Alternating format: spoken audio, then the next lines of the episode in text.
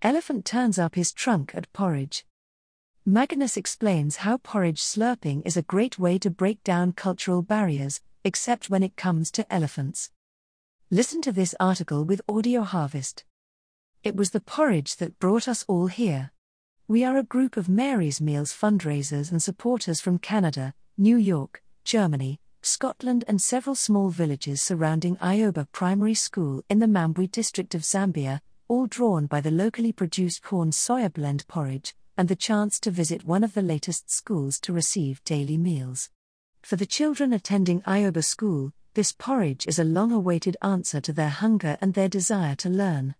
When Mary's Meals was first served here three months ago, there were 856 children attending the school. Today, there are 976.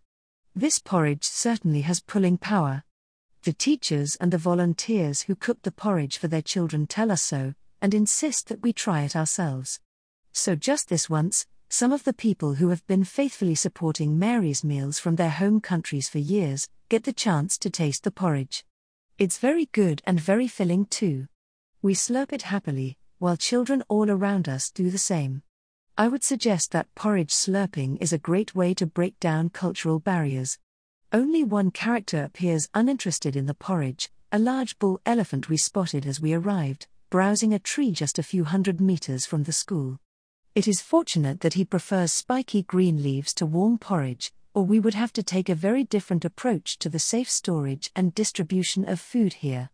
Apart from the browsing elephant, the thing that strikes me most about this school is a large mural painted on the wall.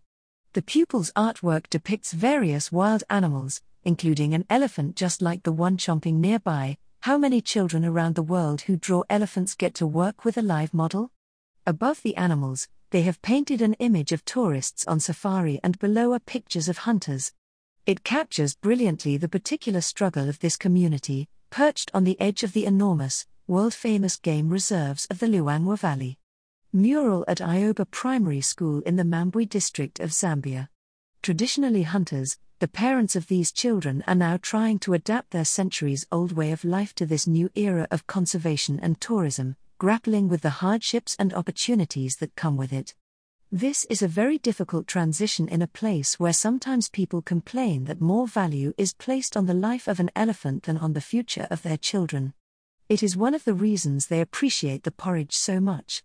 By the way, please don't think I am an anti elephant person. Nothing could be further from the truth. But still, I have to admit I wouldn't be thrilled at the idea of one brazenly consuming a tree beside my children's playground in Dalmally. Every community where Mary's meals are served has its own unique struggle with poverty, and the people of Mambwe district certainly have theirs. No matter the specific nature of their battle, each community knows they can only succeed if their children grow up healthy and gain an education that is why people across this area are celebrating the arrival of Mary's meals. All except our large herbivorous friend at the school gate, who will stick to his leaves. Thank you very much.